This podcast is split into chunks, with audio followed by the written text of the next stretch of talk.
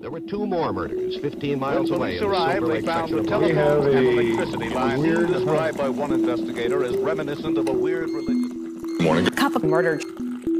It's always a shock when a person who comes from a normal upbringing, one who is often described favorably, turns and becomes a monster. On November 19th, 2002, a police officer was killed and left with a strange token. And when the killer was finally identified, friends and family could not believe what they were hearing.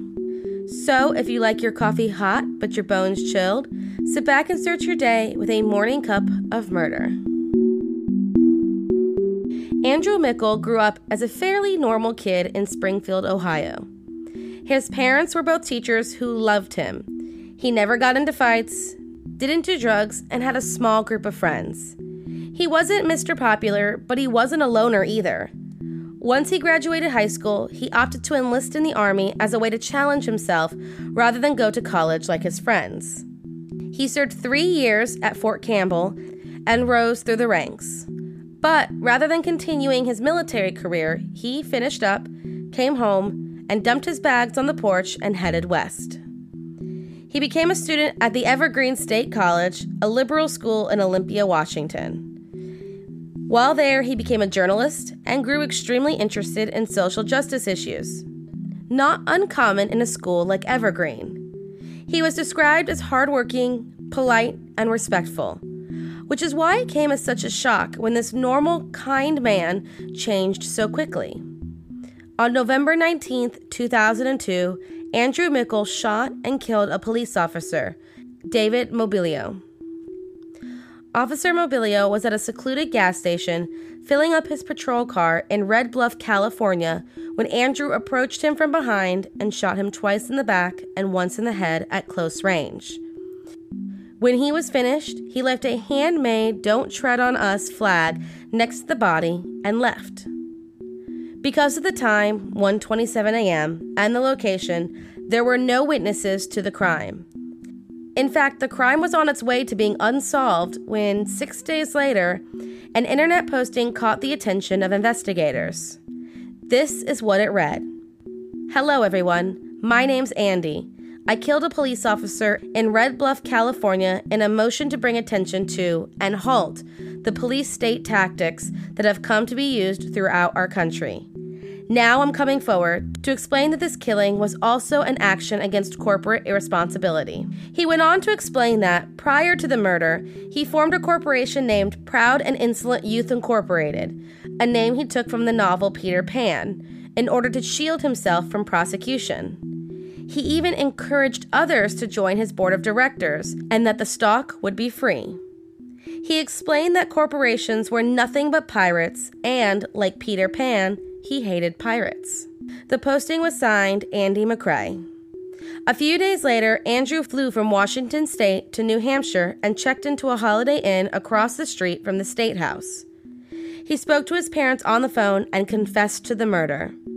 And, in a turn of events, his parents actually turned their son in. The next day, SWAT surrounded the hotel and they attempted to coax Andrew out of the room. He requested to speak with a local reporter, Sarah Voss of the Concord Monitor, and they agreed. Once on the phone, Andrew admitted to killing Officer Mobilio in an effort to protest the police brutality and asked her to read his Declaration of Independence posting. Once she agreed, he came out of his room with his hands up. But Andrew wasn't done making his point. At his arraignment, Andrew appeared shirtless, wrapped in a blanket, with bandages around his head, declaring he was a political prisoner. His parents hired an attorney who immediately tried to challenge his competency and get him declared insane. But all this did was anger Andrew, who insisted on representing himself. Once in trial, Andrew continued with his antics. He made long, drawn out statements that felt more like lectures and claimed the jury was only getting one side of the story. His family and friends believed that he was guilty, but mentally unwell and not in control of his actions, much like the Unabomber. Which is why the Mickels reached out to someone who would understand their situation David Kaczynski, brother of the Unabomber, who too turned his family member over to the police. The jury didn't seem to agree with Andrew's family, and in April of 2005, convicted him of first degree murder and sentenced him to death. In 2016, the California Supreme Court agreed to uphold his conviction, and he remains at San Quentin awaiting execution. Thank you for joining me in my morning cup of murder. Please join me again tomorrow to hear what terrible thing happened on November 20th. Don't forget to rate and subscribe and let me know how you like it. If you want to help support the podcast, there's always Patreon or just sharing it with your true crime obsessed friends. And remember, stay safe.